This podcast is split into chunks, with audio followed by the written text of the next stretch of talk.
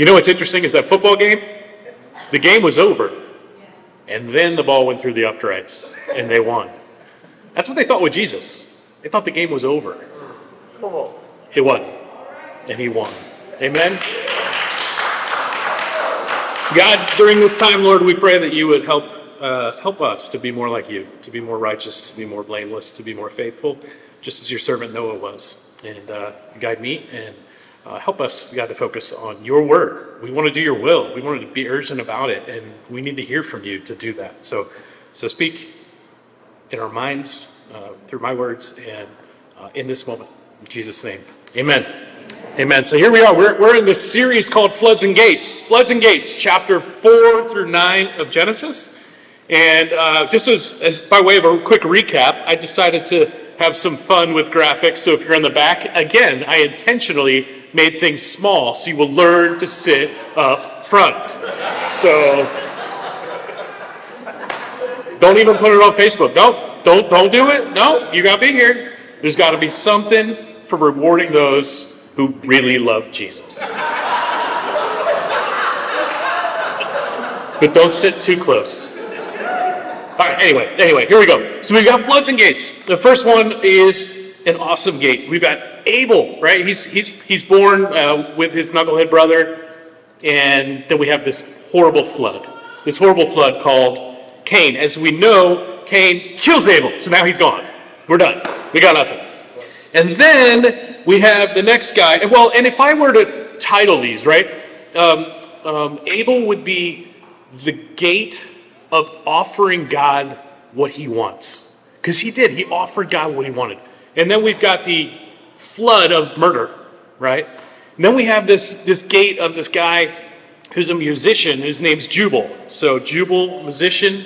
And it's kind of a gate, like he's kind of messed up, so I got a gray gate there. And then we have his brother, or somebody following a Tubal Cain, who's, who's he, he's actually the, uh, the, the inventor of of uh, tools, technology.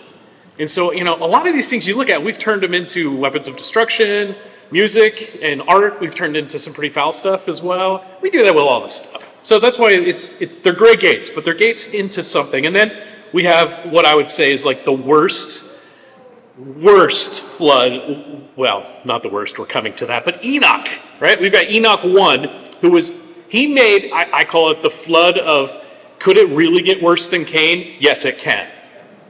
That's a long name, but hey, it's. Then, then we've got some hope. We have Seth, who's born from Adam and Eve, and it's like, oh, we can start over, and we've got we've got a, a, a gate of what did I call it here? Redemption for Adam and Eve and all people. Because why? They call on the name of the Lord. Then we have Enoch, and he's the kid Enoch. But as we know, Enoch is the gate to eternal life, so he actually disappears. Bye bye, Enoch. We're not going to see you any longer. Bye. All right. And then we have, uh, what's the next gate here? Oh, the Nephilim. Mark, you talked about this last week. Thank you for not assigning this passage to anyone else. Really appreciate that. But it is pretty easy. They are spiritual beings, the Anakim are descendants of them, and they made the Israelites look like grasshoppers. And that was it. Pretty easy. I don't understand. Uh, then we have this last gate. Actually, it's not the last gate. It's, it's actually a flood that God gives to all people before the flood. And that is just this great disappointment that Yahweh, the Lord, the intimate God of these people, um, he regrets. It says he regrets he makes, makes humankind. And then there's a gate of Noah, which really is grace. And we saw this in Genesis 6 7 and 8, which says, Lord says, I'll wipe out from the face of the earth the human race I've created, and with them the animals, birds, creatures that move along the ground, for I regret I made them. But Noah found grace in the eyes of the Lord. Grace came through Noah. Grace. It's my first daughter's middle name. The Greek word is charis. So that's my daughter's middle name. And mostly it was because Mark actually named my first daughter because he said the only way you're getting through seminary when we were going together, he said, is grace. And it was true. I'd come in like disheveled and paper kind of ripped up and be like, really, boy? Grace. But if you think about it, when people say anything, they say, oh, it's not fair. Oh, that's not fair. you're right, there's a lot that's not fair. Like the grace of God that's given us life, that's given us salvation. Whenever you hear it's not fair, particularly parents, grace. Grace. We're nothing without grace. Nothing without grace. It was uh, Jesus' blamelessness, his righteousness that brought about salvation. But before Jesus fully redeemed everyone, fully, we got Noah who brings this grace. And so that's our passage for today, uh, which was read better than I will read it, uh, but I will read just the one line that I'm going to focus on, which was Noah was a righteous man, blameless among the people of his time, and walked faithfully with God. That's what we're looking at. And I'm going to uh, um, structure really around those three words righteousness, blameless, faith, faithfulness. Now, when I, I, don't know about you, but whenever I think of Noah, I think of little figures, and I think of um, animals, and maybe like this big brown ark. But he's way more. I bought this uh, set. It's called the Brick Bible, right? It's Legos. You've got the Old Testament and the New Testament. Now, before parents go out and buy it, it's rated R because the Bible is. But I do have a picture of what I see it as.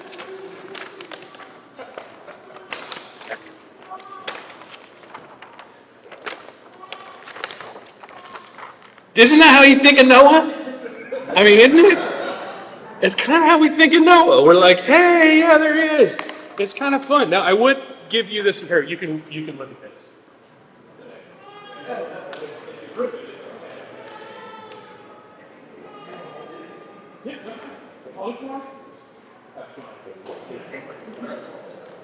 Good job. So I got this, this book and I was like, ooh, I saw it because it had these real particularities that we don't consider, right? Because if you think about the flood and stuff, it's kind of kind of violent. So here's the account of Noah. Here you've got all the people are crazy. This is the picture for the book. It took this guy 10 years to do it. And uh, I'm not going to read it, just show you the pictures. And then here, Noah finds favor in God. And then he starts building the ark, and there's all the animals. I'm skipping a few things here. And then this is why I bought the book, and it's kind of sick. So uh, there's all the dead people floating.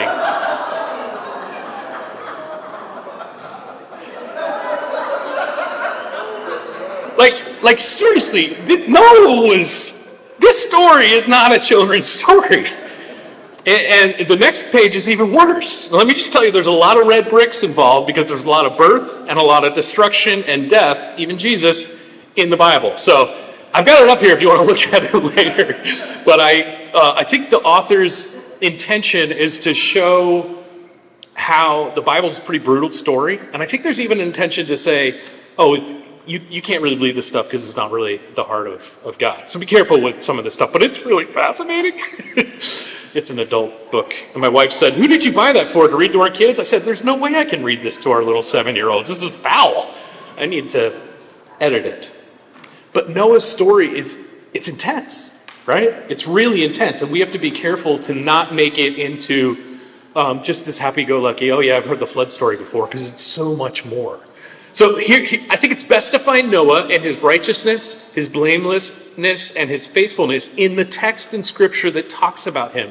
So here we have in Ezekiel this passage, and I'm, I'm just going to highlight some of these things.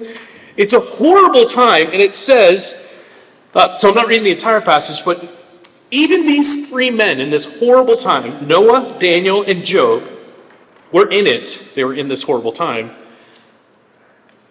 They could only save themselves by their righteousness. So, in other words, we've got Daniel, we've got Job, we've got uh, Noah who save other people because of their righteousness. But the time was so bad that they couldn't even save other people, only themselves in Ezekiel. That's wild. Luke, Jesus talks about it, and he says, As it was in the days of Noah, so it will be in the days of the Son of Man. People be eating, drinking, marrying, being given in marriage, up to the day Noah entered the ark, and then the flood came and destroyed them all. Think about that. You've got your wedding day and it's raining. How sad. It rains so much that you're then dead. That's really sad. So if it rained on your wedding day, at least it wasn't that bad.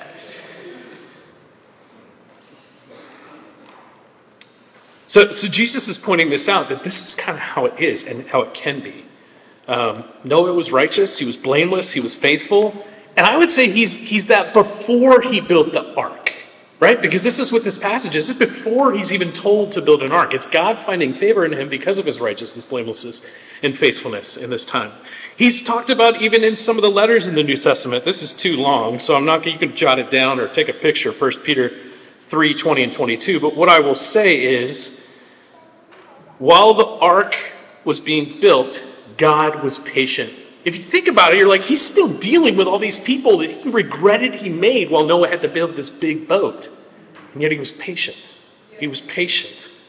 All the stuff that's going around in our world, God's still patient with it. And that's powerful. That's power. He doesn't like it. Eight people were saved, and, and, and it says, you know, he talks about baptism. And um, it's interesting because he, he he says at the end, um, it saves you by the resurrection of Jesus, who's gone into heaven and is God right, God's right hand, with angels, authorities, and powers in submission to them. And in all, you know, joking aside, I, that's another reason why I think there might be heavenly beings right before there. That, that that's kind of weird, but it's true. If you're interested in that kind of stuff, Michael Heiser's book, Unseen Realm or Spiritual, um, Supernatural, pretty powerful. Um, so that whole chapter from verse 8 is huge if you want to take a look. But then the, the idea is there's disobedient people. And so then we have uh, 2 Peter 4, excuse me, 2 Peter 2, 4 to 10, and that's too long to read because we've already heard a number of messages tonight. But let me just tell you again, it talks about celestial beings, but it, it, it says Noah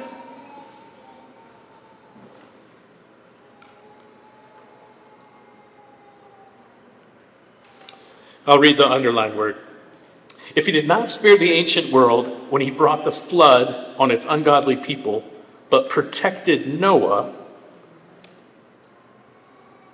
a preacher of righteousness, and so on. If this is so, then the Lord knows how to rescue the godly from trials and hold the unrighteous for punishment. Now, let me pause there. Punishment. You think about it, and these people were making fun of Noah. Like, dude, what are you doing building this?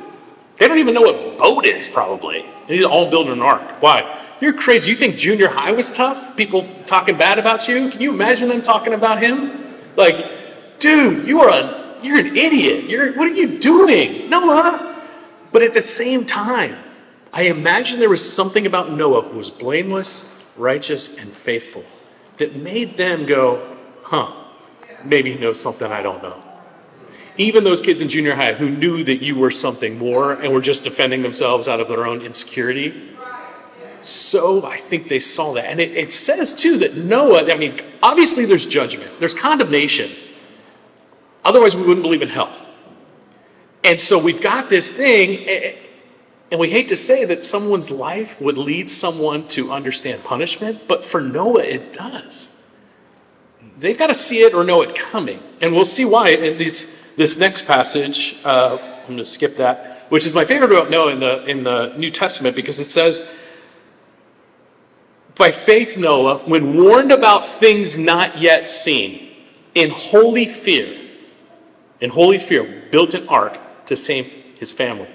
And in doing so, it says he condemned the world. It's like, dude, condemn the world? What are you talking about? And he condemned the world and he became heir of righteousness that's in keeping with faith. There's so much of what is in our passage in this, and I don't want to go too much into it, but I think we have to look at that word condemning. Condemning, it's used like 19 times in the New Testament. It's always judging. So Noah was actually judging the world. Now I'm going to take a little bit of liberty and stretch this and say, could it have been a conviction? Could it have been convicting people? You know, a lot of people might see your testimony, your legacy, your uh, the way in which you operate, and they're actually convicted by it. For example, somebody who gets up early and prays all the time. I might be like, "You're crazy," but at the same time, I'm jealous. Like, man, I want to be like that person. And and then there's there's other people who um, maybe they talk. You talk about City Church, and you're just excited. You're just excited. You are doing all this and doing this, and then they might go, "Wow, what am I doing in my church?" What am I? Maybe I need to step up my game. And while your statement does not condemn them, it does convict them and make them go, wow, what's my life worth? How many funerals you've been to and you're like, wow, I want to be, I want to be more like that person in that way. Because, it, again, I'm using the word conviction. It's a little bit of a stretch, but, but I think that um, I, I talk to my friend in Madagascar every week. We, we go on WhatsApp and we talk. And he had like no power this week. And I'm like, oh, yeah, us too. But I'm going, you're in Madagascar, an island in the middle of nowhere. You took your three young kids under 10 to go live there and serve Jesus. Like, I'm talking to him going, uh, wow. I mean, that convicts me. Does it condemn me? Eh, I don't think so. But it convicts me, makes me go, how am I living for Jesus? And so Noah did this in righteousness, blamelessness, faithfulness. And it says in Hebrews that that did something to the people in, a powerful way. Um, think about the person who works full time. They do all this work for their kids. They make dinner every night, and then and then they spend time with their wife. Did you get that? It's another one that bombed. Okay, they spend time with their husband. They spend time with their husband. It's you assume it's the woman, and then it's the one. Okay. But it can feel condemning when you hear a superwoman who does all this stuff, and you're like, I need to step up my game. Men, that is from the Holy Spirit. You need to step up your game. Amen. Not you. Women should be amen in this. Do I need to read from the brick Bible again? My goodness.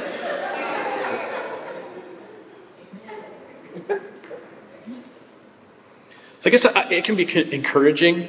I think condemnation, in, in the sense of using it as conviction, can be encouraging. Um, I always thought, so it says in Hebrews, that kindness leads to repentance. I always thought that the kindness was to the, the repentance would come from the person receiving the kindness. Repentance from the person receiving. But maybe, in fact, the repentance might be in someone else who sees the kindness being done. Standing in line, waiting for food, somebody right before you is so ter- it's so unbelievably kind to the cashier. I can't imagine what you're going through. My goodness, your blood's boiling. How dare you? I see you. You're not working hard enough. You're thinking all these things and you're going, oh man. And the person steps up before. He's like, wow, I really appreciate it. I can't imagine the stress you're under. And it changes your heart being in line. You think you could do that to someone else just by changing and being a little different? I guarantee it. I was like I told a kid, we were getting bagels yesterday, my daughter and I, and there was a kid working behind the counter. It was real early, you know, and, and um, I said, you know what? You are going to make 12 girls' day who are on a volleyball team. They're going to love these bagels. You're going to change their world. Now, that might be a little bit obnoxious, but I was trying to prove something to my daughter. And I said, We're all complaining that people aren't working in, in service industries, food or whatever. Why would they want to? We are so rude and mean to them that I, I'd rather sit at home. We have to change this. Now, does it condemn other people? I don't know. But I tell you what, unless we do it as Christ followers, it ain't going to happen. It's not going to happen. When someone gets your food order wrong, do you feel like you have just received the worst injustice known to man? I remember one time my wife sent me out for Kentucky Fried Chicken and they forgot the coleslaw. I went back and I was like, oh, you forgot the coleslaw. And she said, make sure they give you a cake too, because you got to go back there. And I'm like,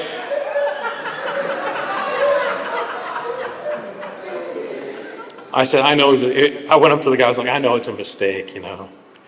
You think I can grab a, a cake too? I was trying to be nice, but also obey my wife. Uh, uh, this is a simple. I don't have to say anything. When someone cuts you off, Amen. All right. Now, talk about condemnation. There's no condemnation for those who are in Christ Jesus. So don't think that, oh, okay, well, I'm condemned because I don't do something. It's not about what we do. Remember grace. It, it, the most famous verse in the Bible, right? Uh, John 3.16. The verse after it, you know what it says? He, he didn't send his son in the world to condemn the world. Praise God. He sent a, him to save the world through Jesus. And sometimes we think, oh, Jesus makes me feel guilty. I don't know. Look at Noah. He was, he was righteous, blameless, he was faithful. Sometimes guilt, again, can be conviction, but it's not a combination where you're, you're no longer part of God's family or something like that. So here's again our text. He was righteous, blameless, walked faithfully. I think his righteousness was, and I'll close with just kind of highlighting these three. Who he became is what his righteousness led him to. He was an heir of righteousness. It, it said in Second Peter that I skipped that his soul, actually, it taught, said Lot's soul was tormented by unrighteousness. Does, do, are you so righteous that unrighteousness kind of bugs you? Now, I'm not saying you got to be prude, but I am saying that there's got to be something like, do we become so desensitized to things because we're like, eh, whatever? Or do we really step into righteousness of God? Really say, all right, Lord, I want your heart. And in doing so, yeah, these things, they, they, they make us kind of cringe. You know, somebody was telling me a joke, and I, I said, all your jokes are sexual in nature, and it really bugs me. And then my wife slapped me.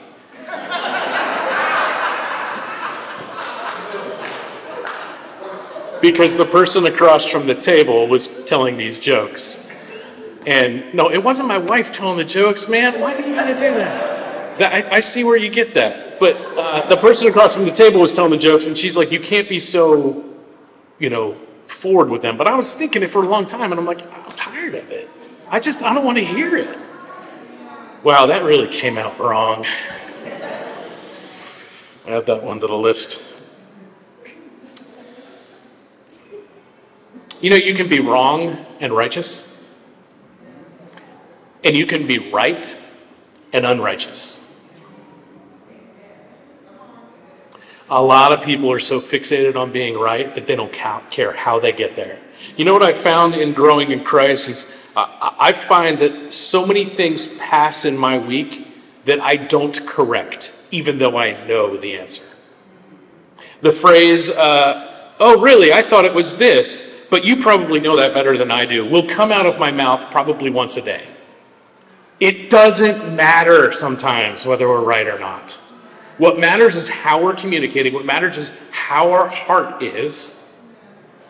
Pick your battles. And those you don't pick, show grace.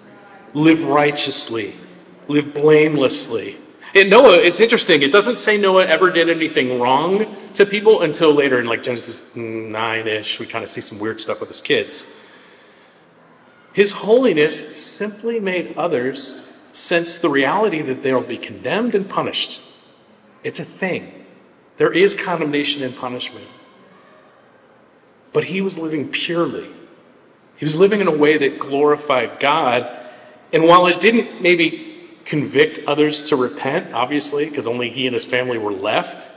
Remember the floating Lego pieces? You can change people's lives. You can bring about conviction. I'm convinced, and it's sad, we don't have a lot of people coming to Christ anymore through a preacher saying this, saying, You need to turn to Jesus. That just doesn't happen as much anymore. It can, Holy Spirit can do that. I think it comes from people living lives that are just different.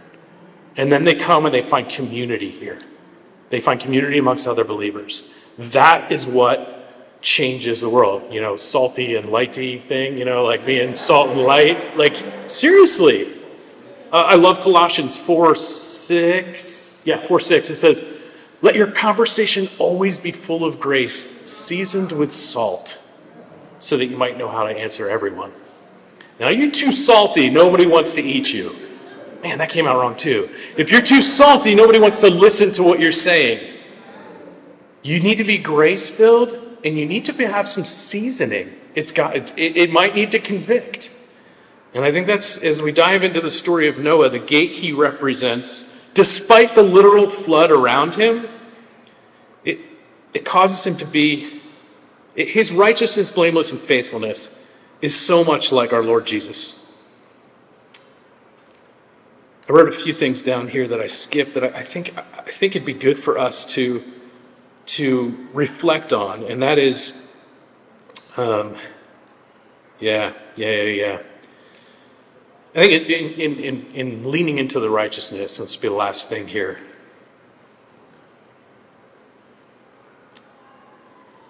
Things can, our flesh can seep in. That's what the New Testament calls the thing that, like, we battle the spirit and the flesh. And, and the flesh can be the silliest things and the biggest things, right? We think flesh is adultery, right? That's kind of where our minds go sometimes. But the flesh can be stupid games on your phone. The flesh can be Netflix, Hulu, Amazon Prime, pick your platform. The flesh, the flesh can be YouTube. I don't know how they know I will be so fascinated by the videos they show me. It's brilliant. I can't tell you how many times I've watched the Philly special from the coach that won that game last night. And I'm like, why am I rewatching these videos? Am I that? Anyway, flesh. So sports can be flesh. Gossip, as someone, I think Caitlin had said earlier. You know, work can be flesh. Obviously, porn can be flesh. Wanting your value in anything other than God can be flesh. My wife's amazing. I, I said, she made food for the volleyball team yesterday. Like 12 girls, they're all 16, 17, 18 years old or whatever. She makes all this food I'm like, honey, what are you doing? You're crazy. Now, are you doing this so that you get approval from other people? And she said, no, I just love to do it. I'm like, well, good. I don't want you doing it for that reason. But how often do we do that? Because we want our identity to be identity to be in what we want someone else to think of us. I think that's just so we have to be careful. And I really think if Noah was like that, if he cared about what other people thought about him, he would not have built a boat he would not have built a boat. And so maybe there's one of these things you need to ask God to develop in you more. Or maybe there's one of these things here over the next couple months when you come to church you need to look at in Noah's life his righteousness, his blamelessness, his faithfulness. Because that about him set him apart. He was a righteous man. Interesting, he was blameless among the people of his time. And he walked faithfully with his God.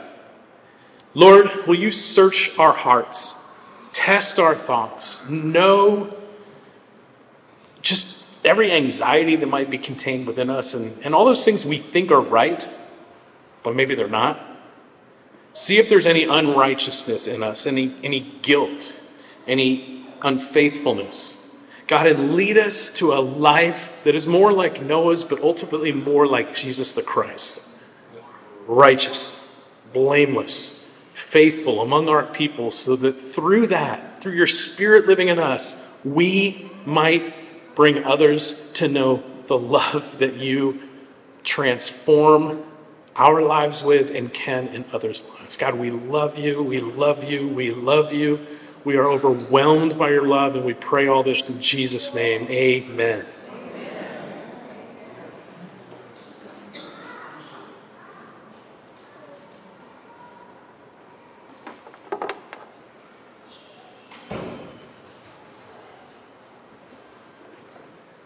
Thank you so much, Wes. Let's stand. Let's let's you can stay right here, Wes. I need a hand to hold anyway.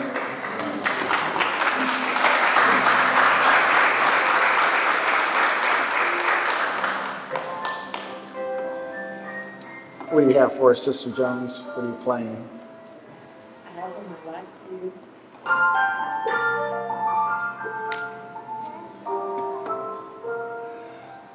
we've got a lot of work to do. We've got a lot of work to do.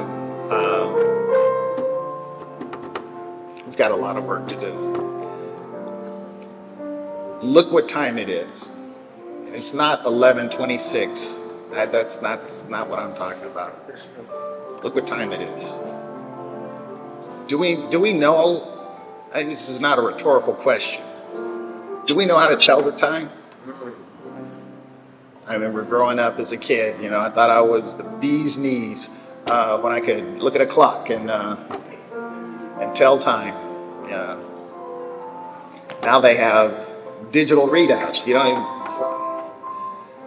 here. This is the time. This is what technology and modernity does. This is the time. Can we tell the time? Can we can we tell the time? Um, let's bow our heads and hearts. Our Heavenly Father, just so thank you.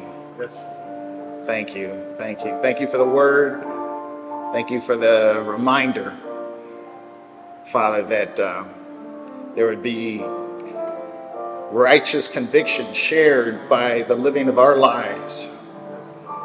That we be that reflected light of Jesus Christ. Father, give us wisdom. Give us eyes to see, ears to hear, and a heart that responds. Thank you for the sweet communion of your Holy Spirit. Thank you for these men, women, and children that call City Church home. Thank you for our visitors this morning.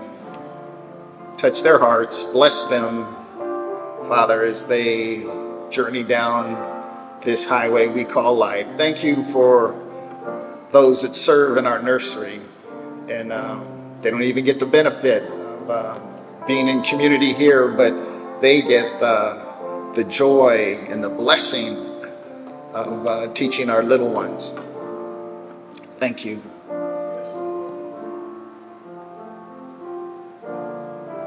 Take us through this day, this weekend. Continue to keep us safe. Watch over our, our families. Bless Erica and her family, Father, as they, they mourn. Bless them.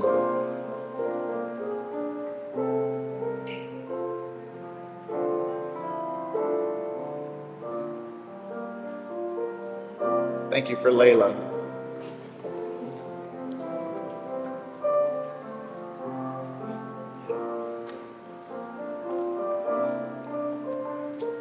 Thank you for Father.